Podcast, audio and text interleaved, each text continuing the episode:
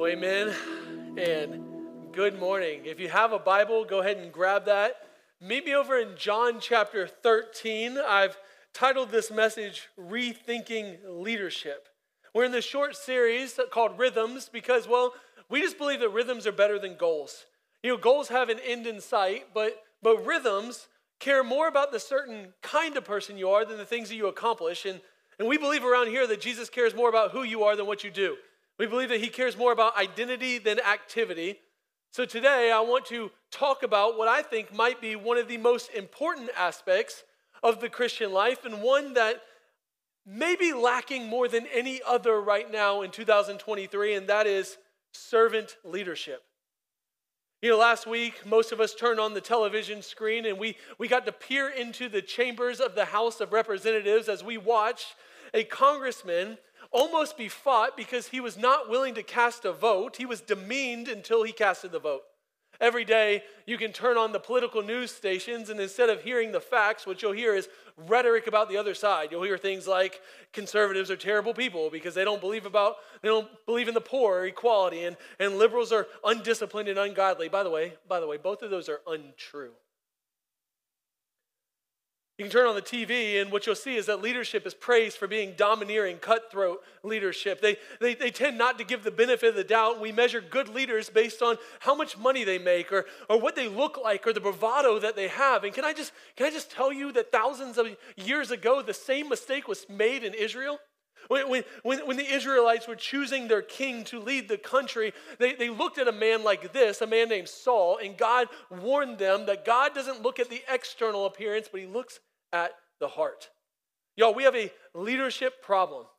We have a leadership problem. We're teaching ourselves, and sadly, we're teaching our kids that success in life is about being a downright jerk and a bully.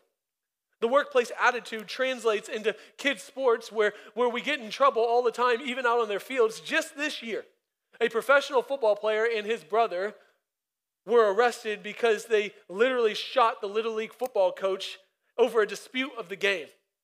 Here's what we know we have a leadership problem. We have a leadership problem. I hear people say all the time whenever the presidential candidates come out, it's like, really? That's the best we can do? That, that's it? The reality is, they're a reflection of us. The people who are elected to Congress are there because they represent us. As much as we don't like to admit it, we need to rethink leadership altogether. We need a better example if we're going to take the mantle and set the pace for culture and the trajectory of this world to be changed. And here's what we here's what I've been thinking about all week, honestly, is we don't need a new form of leadership. What we need to do is we need to go back.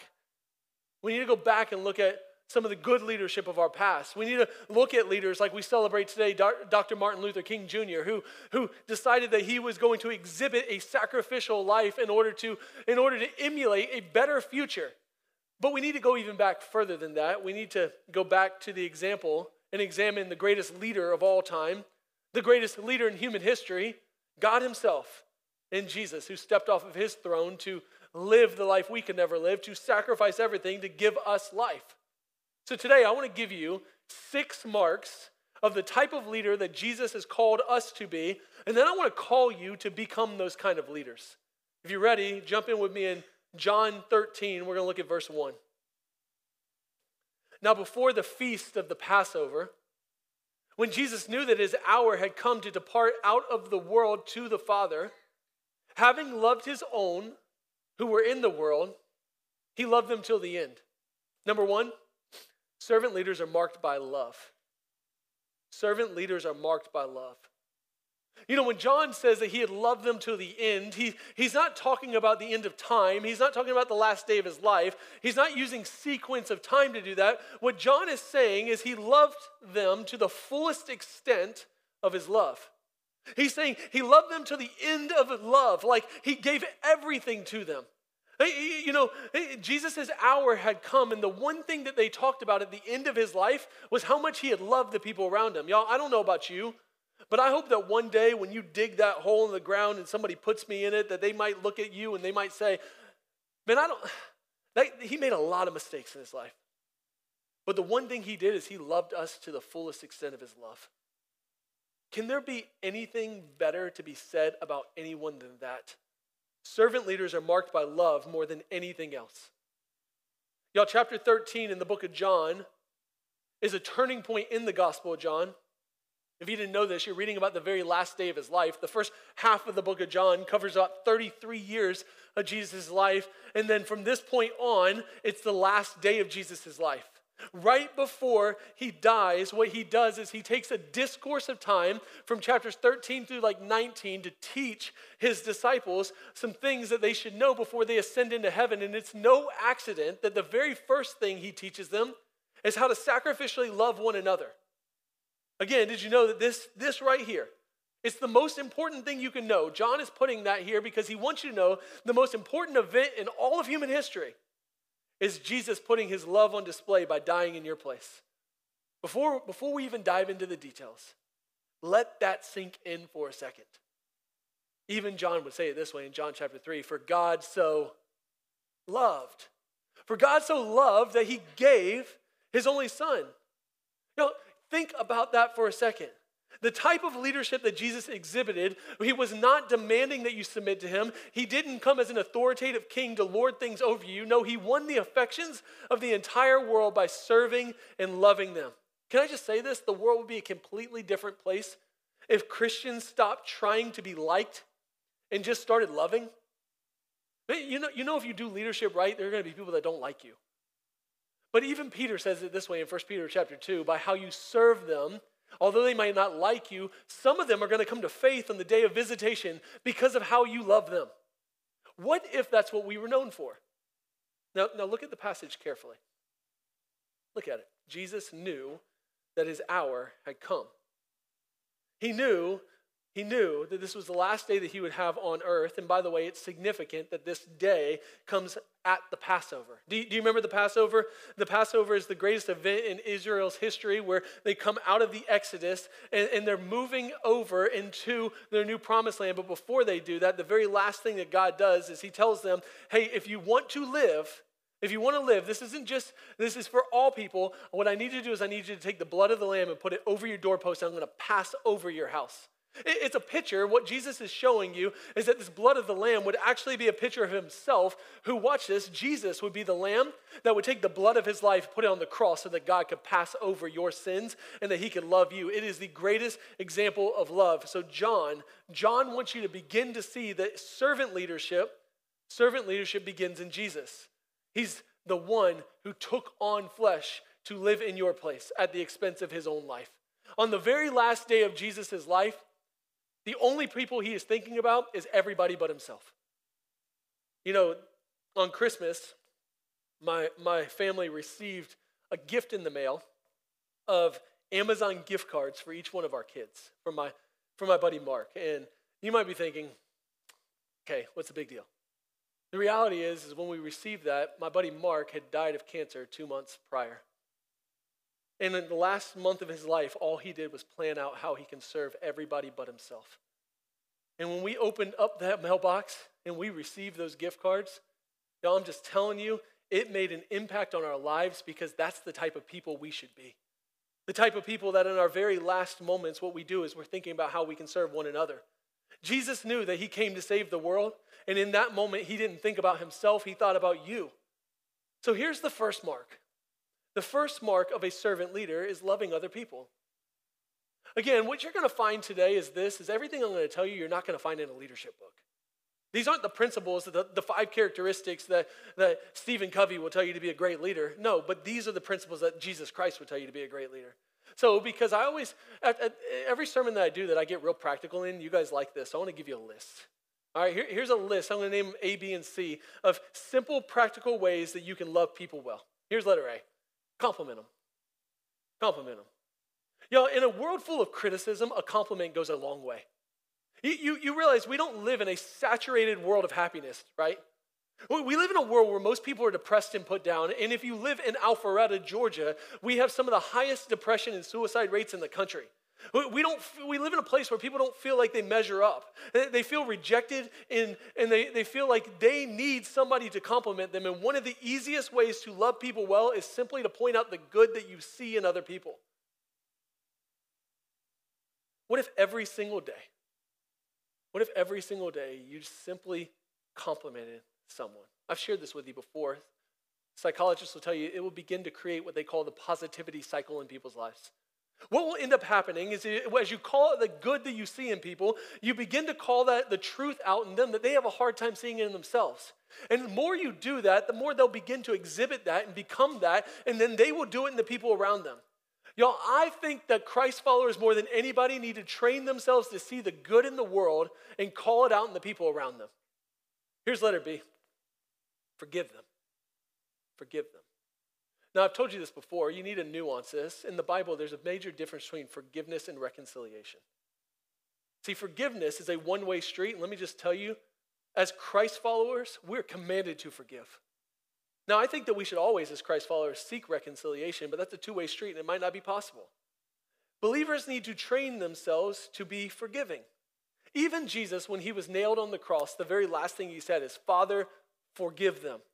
Forgive them. Know, this is powerful stuff. Jesus was the first person in human history to say, Love your enemies. You know, I, I love the story of Corrie ten Boom. If you've never heard it, she was a, a Dutch girl whose family decided that they were going to rail against the Nazi regime by hiding Jews and helping them escape into the Netherlands. Well, her and her sister, they, they ended up getting caught and they get put into a concentration camp. And, and she survived, but her sister Betsy did not. After the Holocaust ended in 1947, Corrie ten Boom, hey, she was invited to go back to Germany to share the gospel and talk about forgiveness. She told the audience that night that Jesus had thrown all of their sins into the bottom of the sea. And, and it was this monumental moment until afterwards, as a man comes walking up to the stage to talk to her, and she begins to recognize his face as the person in the concentration camp who had tortured her and killed her sister. Y'all, she said, she said, forgiveness is really easy, but not that guy. There's absolutely no way that I could ever forgive that guy. Here's what she said. It all came rushing back to me. In the huge room with the harsh overhead lights, the pathetic pale dresses and shoes at the center of the floor, the shame of walking naked past that man.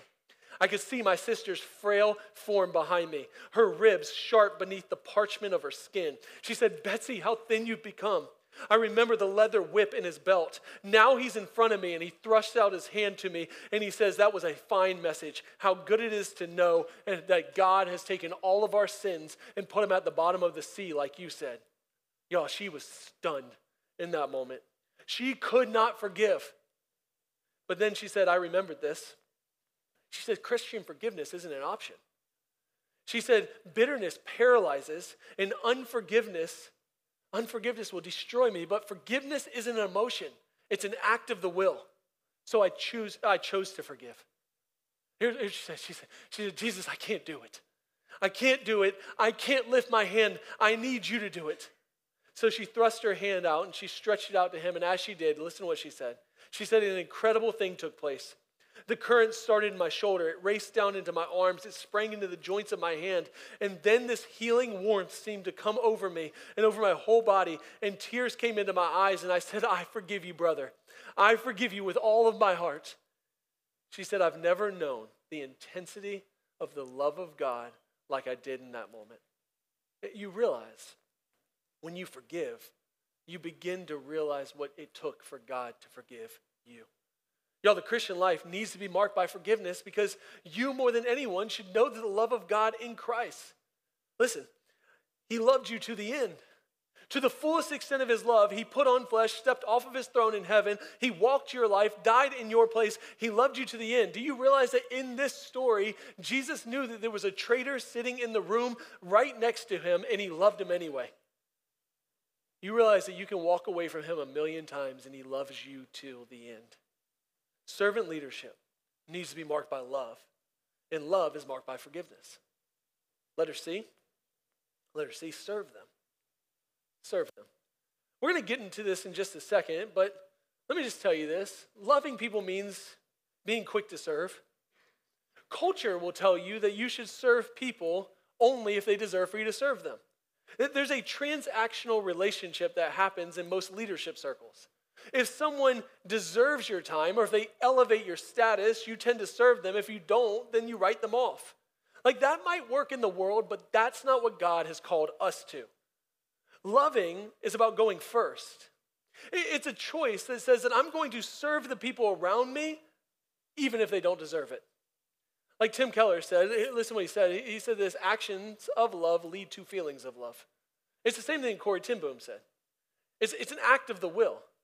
Can I just tell you, if you don't like someone, the best way to soften your heart towards them is start praying for them and start serving them. There's nothing more humbling than that. And it might, found, it might seem counterintuitive, but that's the way that God made it to be. Notice, notice that Jesus teaches his disciples. Again, you're going to see this. The very first thing he does from 13 to 19 is teach his disciples. But do you know what he does before he does anything? He touches his disciples. He gets down on his knees and washes their feet, including Judas's. Y'all, there was a physical act of love as he served them before he told them anything to do. Here's the deal if you and I would serve before we teach, our words would land differently. If we would exhibit love before we ever did anything to tell the world what they're doing, if we get off our platforms and onto our knees, we would change the world around us. Jesus is going to teach them a lot of stuff, but before he ever does that, what he does is he gets down on his knees in the most powerful way and he serves them. Everything about the gospel is upside down. Everything about it. Jesus didn't wait for you until he died for you. He came to serve and not be served. And he set as an example for all of us what it would look like to turn the world upside down. The greatest act of love in the world is deciding to serve the people around you even if they don't deserve it. All right, number two servant leaders are marked by tenderness. Again, that's probably not going to make your top 10 business list of great leaders. But I want you to notice how kind Jesus is throughout this passage. Look at verse 2. During supper, which I think John must have been Southern, well, I'd say dinner, but during supper, when the devil had already put into the heart of Judas Iscariot, Simon's son, to betray him, knowing, our Jesus, knowing that the Father had given all things into his hand, and that he had come from God and was going back to God, rose from supper. You know, there's some details in here that matter. The devil had already put into Judas's heart to betray Jesus. Listen, the all knowing God, that, that's important.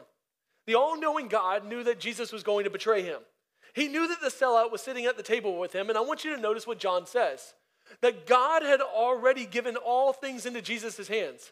That means that the all powerful, all knowing God, the one that John will tell you spoke the world into existence, the one that can do anything, decided to take his power and wash the feet of his enemy. Here's the deal the one who told you to love your enemies loved his enemy. And you know why? Because he didn't have anything to prove. See, he knew who he was. He wasn't insecure about anything, and that's what put him in a position to serve. Here, here's the deal when you are secure in your identity, you can serve because you don't have anything to prove. But if you and I always have this fear of what people think about us, we're not going to serve. When Peter, when Peter does what Peter does and acts like a fool in front of Jesus, you notice that Jesus doesn't make fun of him, he doesn't call him an idiot. He simply says, in the kindest rebuke, Peter, you don't know what you're talking about. Now, I, I need you to hear how the force of how amazing that is because Peter does this at nauseum. Think about your kids. I mean, the real world example I have four kids, and continually all day long we tell them the same exact thing over and over. Am I the only one? Right? At nauseum. Don't do that. Don't do that. Don't. Uh, my, my daughter, don't sit in the chair like that. Don't sit in the chair like that. Don't sit in the chair like that. You would almost think it's a, like, I just need to record it and press play. And I get frustrated. Jesus doesn't. He just says, Peter, you don't know what you're talking about. Just hang in there. You know, we live, in a, we live in a world filled with criticism. But here's what I know it's easier to criticize than contribute.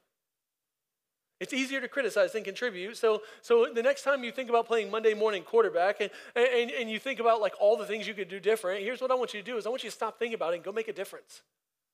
Y'all, it's hard out there.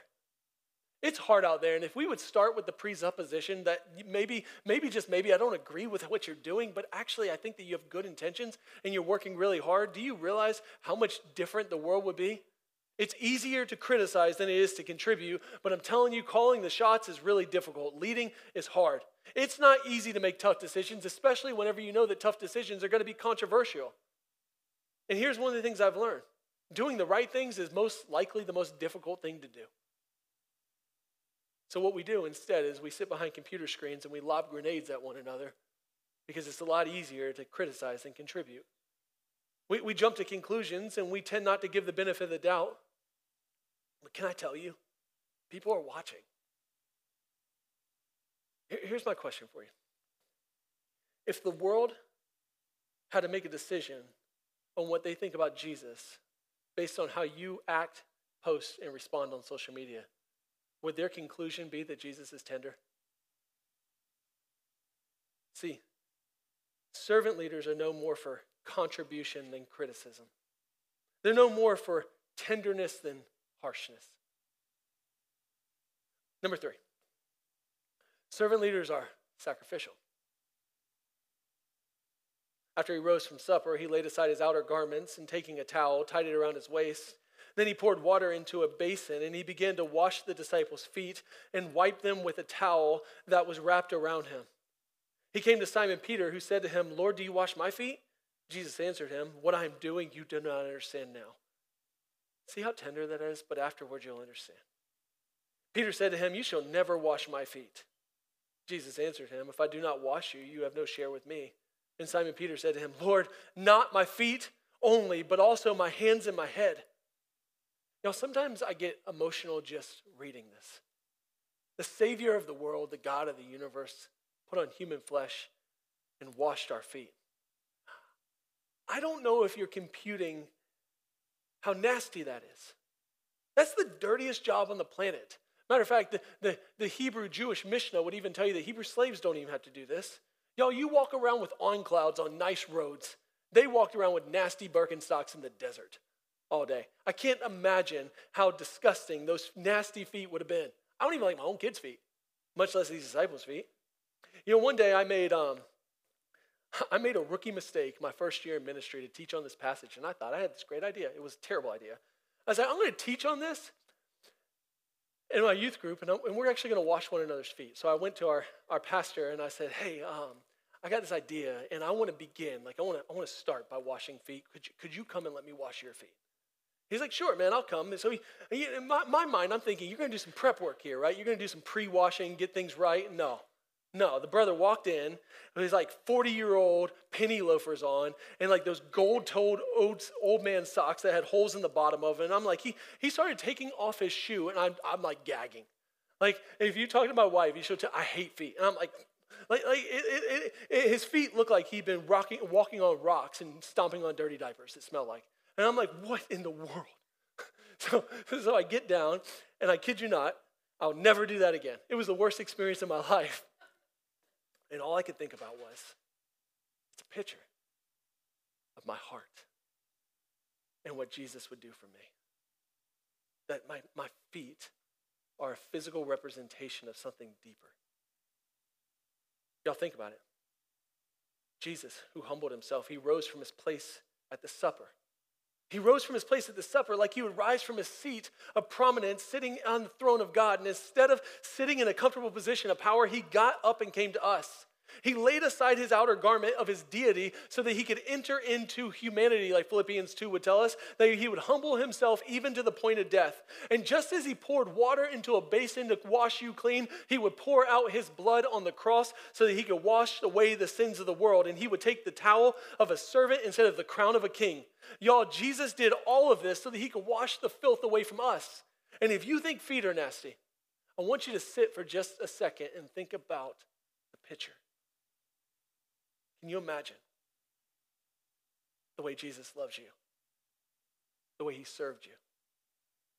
See, if you get the gospel, if you really get the gospel, you would, you would come to the same conclusion that Peter made. God, not only my feet, but my hands and my head too. You know what he's saying? You know what he's saying? My whole body. Clean all of me, God. If this is what it means, then give it all to me. Now, real quick, because theology matters around here, I want to I want to pause and tell you what's going on because, because Peter misses the mark again, but I, I love his sentiment. Jesus is going to tell him, he's going to say, I've already bathed you, which is a, a different Greek word than wash, because Jesus is making a point of the mistake that Peter made. Here, here's the difference. The principle is this, is that Jesus wants you to know you don't have to clean all of you because the gospel is that Jesus already cleaned you. That you are as white as snow because he would die in your place, that he would absorb your punishment to give you new life. So he's looking at Peter saying, Peter, you don't have to save yourself, man. You don't have to save yourself. Here's the principle if you're a believer, if you're saved by grace, you don't have to continue pray, pray a prayer and ask Jesus into your heart. But you do need to live in community so that you can continue to wash the feet of one another and grow in what we call sanctification. God's plan for our life is that we would walk together so that we would become whole.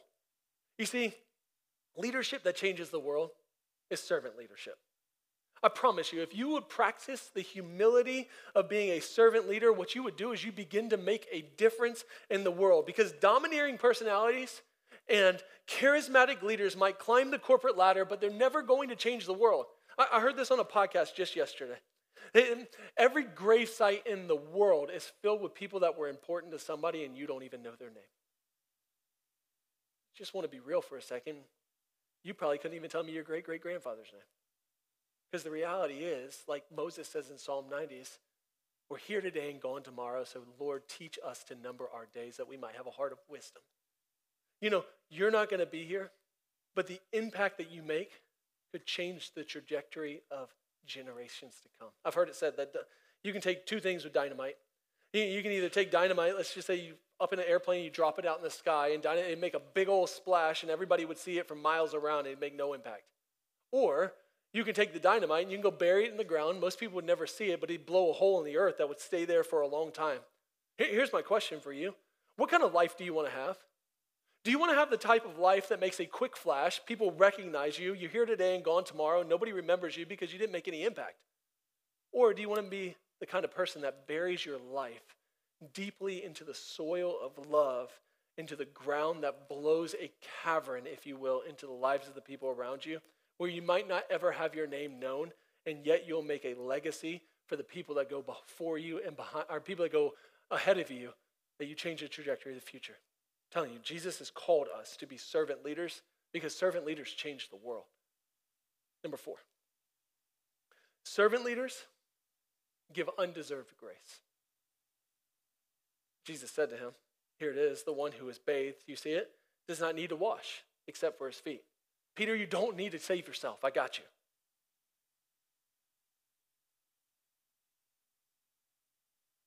But it is completely clean, and you are clean. But not every one of you, for he knew who was to betray him. That is why he said, Not all of you are clean. When he had washed their feet and put on his outer garments and resumed in his place, he said to them, Do you understand what I have done to you? Notice the gentle rebukes even after Peter had made a fool out of himself again, even after he spent three years with Jesus, and he should have known better than anyone what the gospel is all about. He came to the same religious trap again, and Jesus reminds him, Bro, you don't, you don't have anything to prove. I've already got you. There's so much grace in that. So much grace in what Jesus is saying. Listen to me. You don't need to try harder. I feel like sometimes I need to put that on rinse and repeat. You don't need to try harder. Can I say that? You don't need to try harder. Like God is looking at you and, and all the activities that you set up for 2023, and He's looking at you and say, hey, you might want to wash your feet every now and then, but your body is clean, guys. You don't need to try harder. I've already done everything necessary to save you.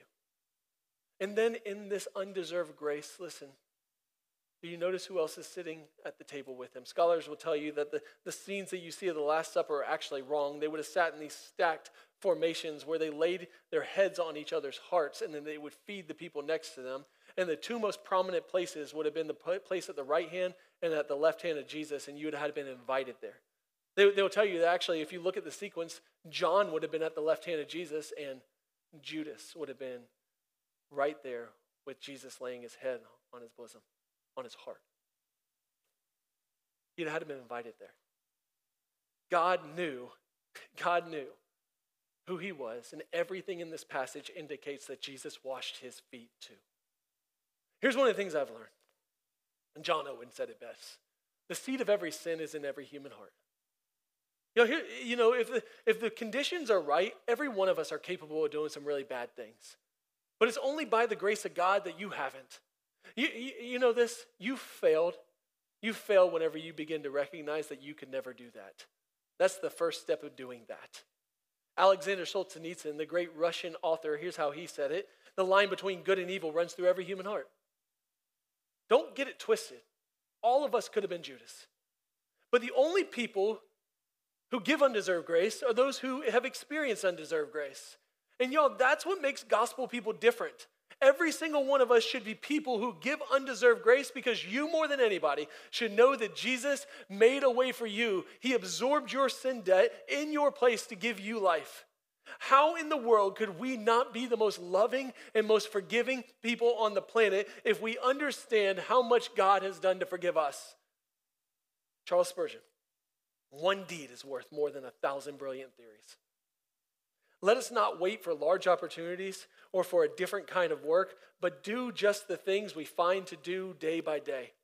Do you know how powerful it is when you just do one good deed for somebody who doesn't necessarily deserve it? When you lead with grace and not condemnation, the hearts of the people around you begin to melt. Y'all, servant leaders are marked by people who understand undeserved grace and as a result of the overflow of their experience with Jesus, they give undeserved grace. Number five, number five, servant leaders are marked by clarity. This one might sound a bit odd, but it's so valuable. Clarity is the key to leading well. If you look at this passage carefully, here's what you'll know is that Jesus was clear about his mission. He was clear about his position, and he was clear about his message. Too much gets lost in the translation of the world because, well, we're not courageous enough to be clear with people. So, so clarity, watch this, it's not harsh, it's just clear. I've told some of you guys this. If you've been around here a while, you've heard this. One of the most defining moments in my mystery, my ministry, happened about a decade ago when some friends of mine from the Summit Church came up to me and they said, Hey, man, like as you're going through this elder process, I want you to know that there's a blind spot that we've seen in your life. And if you don't resolve that, I think that down the road it's going to destroy you, and it's your pride. Can I tell you that hurt deeply? And I walked away from there, beginning to examine in my own heart what that might be. And here's what, here's what God exposed. My, my pride was actually rooted in my insecurity. So I didn't think that I measured up. And because I didn't think I measured up, I overcompensated by putting you down. It was one of the most impactful moments in my life. And here's what they taught me is that the gospel was enough for me and I don't have to prove myself. Y'all, their clarity created a security in me. But their clarity took courage too. See, it's a lot easier to be passive aggressive, to hold on to anger against your brother or your sister and become bitter. But as you do that, you begin to destroy your own heart and you're, and you're robbing them of growth too. Both of those things are true. When you hold on to anger because you are too afraid to offend somebody, you begin to kill your own soul. By the way, I think that that's why there's so much negativity in the world right now. Like we've created this atmosphere where we can't have civil discourse or good disagreeability. So what we do is we end up holding on to our opinions, we end up holding on to our conversations, and it creates bitterness in ourselves. And when, when we're too afraid to confront somebody with grace and truth, those are matter, those are important, we rob them of the ability to grow. Like, do you realize they're called blind spots? Because we're blind to them. We need one another that are close enough to our lives to call these things out in us, and that's why we live in community together. That's why we have these one another's. It is impossible to grow without clarity. So, leaders are the type of people that lead with clarity. Now, on the flip side of that, are you the type of person that will receive clarity from somebody else? Because I'm telling you, it takes a lot of humility and it's not easy. But I want you to notice I want you to notice how clear Jesus is in this passage. You ready? You call me teacher and Lord, and you are right, for so am I. If then, if I then, your Lord and teacher, have washed your feet, you also ought to wash one another's feet. For I've given you an example that you also should do just as I have done to you. Truly, truly, I say to you, a servant is not greater than his master, nor is a messenger greater than the one who sent him. If you know these things, blessed are you if you do them. There's absolutely no ambiguity in what Jesus is saying. I've done this to set an example for you to do for one another. One of the most practical ways that you can wash the feet of the people around you is to be present in their life. Here's what I mean by that. I've said this before proximity breeds empathy. It is really difficult to be in somebody's life if you're not close enough to do it.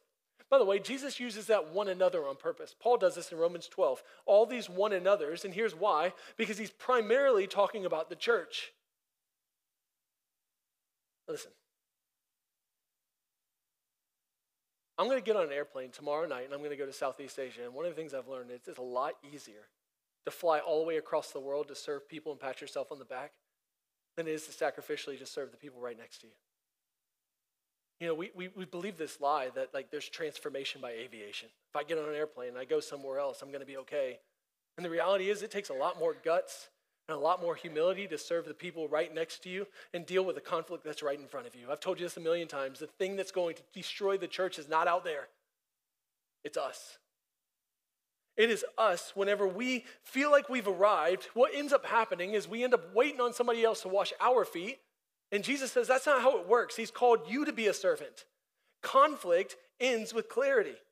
Like when you when you understand your role as a servant leader, you understand that Jesus has called you to stop waiting to be served and just start serving. You know what I find fascinating? That the president in England, his name is the prime minister. Do you know what that means? They're the head of the Church of England. Here's what it means the chief servant. That's the role that they're supposed to play because they're the head of God's church. What's interesting to me is that that's what God has called all of us to do. You should be the chief servant. All of us should be laying down our lives to serve the people around us. Here's the clearest picture that Jesus gives you're supposed to lead by serving, not by being served. So, let me give you a few practical ways you can do that. All right? Letter A stop viewing yourself as a volunteer on Sundays. You know, when I'm at home, we don't volunteer. Like, I can't imagine if I came home and my nine year old was like, not my turn to wear the blue apron. I only serve once a month. You want me to take out the trash or clean my room? Not this week. My, my kids and us, we take out the trash when it's needed. We do the laundry when it's needed because that's what you do to be a part of the family. One of the most informative things a friend of mine, a guy named Rick Langston, told me a long time ago, he says, Billy, you, you have to understand that we don't have volunteers on Sundays. We have family members. And family members don't volunteer, they just clean up whenever it's necessary. That's a good word, y'all. I, I, think sometimes I have to think about this. Every single person that calls City Church their home should realize you're a part of the family. All of you, all of us. Like, we don't have to wait to be served. We serve because honestly, that's what we do. We wash the feet of the people around us. You aren't a volunteer, you're a servant leader. That's what God has called us to. Here's letter B don't gossip. See, gossip's a cancer that kills everyone. See, if, if you have an issue with somebody, the most godly thing you can do to serve them is to go talk to them. And here's what you'll find 90% of the time, you just had a misunderstanding anyway. what, you thought was true probably wasn't even true. I, I say it this way stop writing your own worst story, grow up, and go take care of it. When you are mature and when you're healthy, you'll have healthy confrontation, and everyone wins. Because the easiest way to wash the feet of the church is to not let that stuff linger. Watch this gossip kills the church, and healthy confrontation matures the church and makes her more beautiful. Here's letter C start practicing. Here's what I mean by that. Did you notice what Jesus said? Blessed are you if you do them. He didn't say, Blessed are you if you know them. It doesn't really matter if you know the right things to do. He's saying, Blessed are you if you do them. The one thing that, that I know is that Jesus has called all of us to an entirely different rhythm of life. The reason why goals don't matter but rhythms do is because he's called us to practice the type of people that he's called us to be. Listen, the church, the church does these things, but they don't happen naturally. You get this, right? You don't just fall into being a servant leader. It's not like you just all of a sudden you wake up one morning and you're like, man, I want to go serve the world. No, you naturally want to be served. But Jesus says that we have to build these rhythms of practice into our life and we have to choose to be like Jesus. Here's what I know if you want to be more like Jesus, stop trying to be like him and start being with him. The more you're with him, the more you'll become like him and the more you'll do what he does. Like the great Southside Chicago preacher Charlie Dates says, you act the way you act because you believe what you believe. That's, that's just the truth. What you do and how you act is a reflection of what you actually believe. You can say all day long what you believe, but our lives speak our beliefs. So let me just ask you, what is your life speaking? We have to start practicing the presence of God and start walking with Him like He walked, and He says, Blessed are you if you do what I do. The world changes when servant leaders lead like that. Number six, last one. Servant leaders lead by example. They go first. They go first. This might be the most important difference between godly leadership and cultural leadership. See, godly leadership isn't positional leadership, it's relational leadership. Positional leadership says that I deserve to be served because of the position or the title that I hold. You know, Jesus had all the titles. Like he was King of Kings and Lord of Lords. He was the Messiah. He was the Christ. He was the Alpha and the Omega. And the one who had all the titles, titles chose the leadership style that you and I need to choose, which is he came to be he came to be a servant, not to be served. Philippians 2, this great Christological hymn that Kelsey had quoted earlier, the one that predates the Gospels that Paul had referenced. Here's what he says about Jesus. It was, it was something that they would have recited all the time.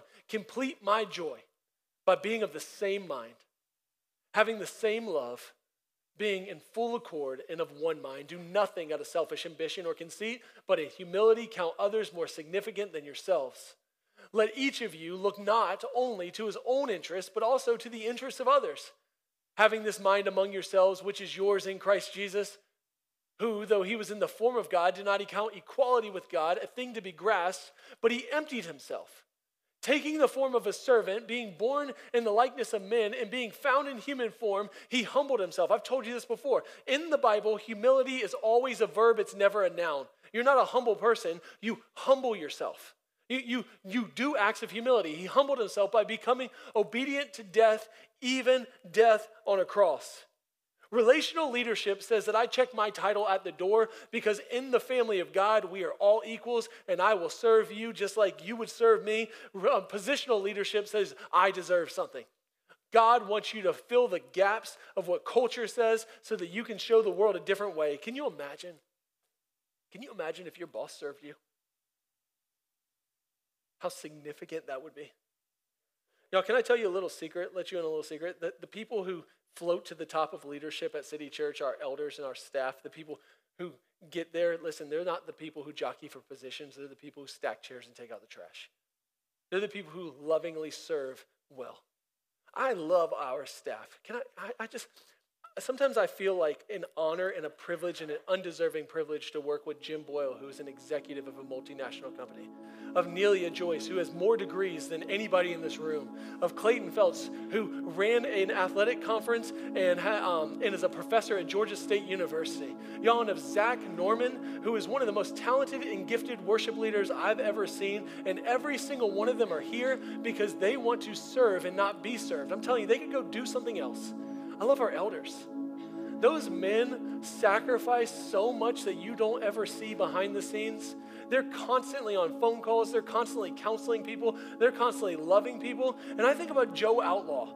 Joe Outlaw, who ran a, a, massive nonprofit, helped plant one of the more successful churches in America, and right now he's sitting in that room discipling seven middle school kids. They are servant leaders who love you sacrificially and love you well. They lead by example and they go first. Y'all, when the church goes first, the world has an example to follow. When culture goes first, everything gets jacked up. And Jesus has called us to the highest form of leadership. And if you will reach for it, I'm telling you, you can make an impact in the world that has never seen before. So here they are. Servant leaders are marked by love, not domination. They're tender, not harsh. They're sacrificial, not selfish. They're gracious, not greedy. They're clear, not confusing. They're trendsetters, not cultural conformers. Again, you're not going to find that in any leadership book. But that's the type of leadership that God has called us to, and that's the type of leadership that if we would cultivate it this year would change the world around us. Now, let me end by saying this Jesus knew in that moment that Peter would mess up several times. He knew that he would betray him three times. He knew that he would continue to mess up. He knew in that moment that Judas Iscariot would deny him, would reject him, and would sell him out for a couple pieces of silver. And yet he still offered them an invitation of grace. Can I just tell you? He already knows that you're going to mess this up. He knows you're going to mess it up a million times over, so am I. You're not going to be perfect, and He's not looking for perfection. You know, He's offering you an invitation of grace. He's offering you the same thing He told Peter. You're already clean. Listen, servant leadership begins when you recognize that God already accepts you, that He already loves you, that you're already clean, and that the overflow of this life with Jesus begins to transform the people around you. If you sit in a position where you always have to prove yourself, where you're always trying to prove yourself to God, what you'll end up doing is you'll end up wanting to serve, but you'll end up either taking advantage of people or putting yourself in a position to be served. What He has called you to is a higher calling. One that if the church will take the mantle of it by literally stepping off of our throne and washing the feet of the people around us, will change the world. Let me say it again. Servant leaders are marked by love, not domination. They're tender, not harsh. They're sacrificial, not selfish. They're gracious, not greedy. They're clear, not confusing. They're trendsetters, not cultural conformers. May that be who we are. In Jesus' name. Father, thank you for my people, that you've called us to be together in this place. I pray that you would give us grace. We already know you will. We already know you did.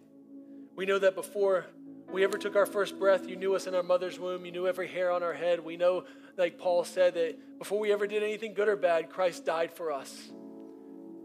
Help us to live in the gospel, not to be accepted by you, but to rest in the fact that you've already accepted us. Help us to love and serve of an overflow of what you've already done in us and through us. Thank you for washing not just our feet, but our hearts, our souls, and our bodies. May we now, out of an overflow of the love that you had for us, love one another. I pray in Jesus' name.